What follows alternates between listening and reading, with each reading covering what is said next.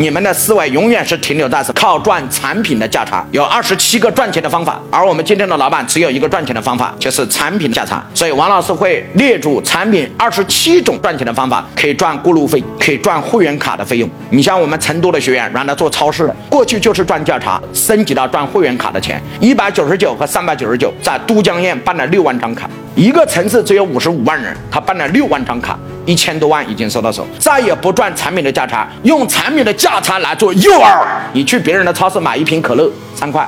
来我这个超市买可乐两块四，我可乐进价两块四，我卖两块四。但是你要来我超市买两块四的可乐，你首先必须是我的会员，所以我再也不用赚产品的价差，而升级到赚会员费。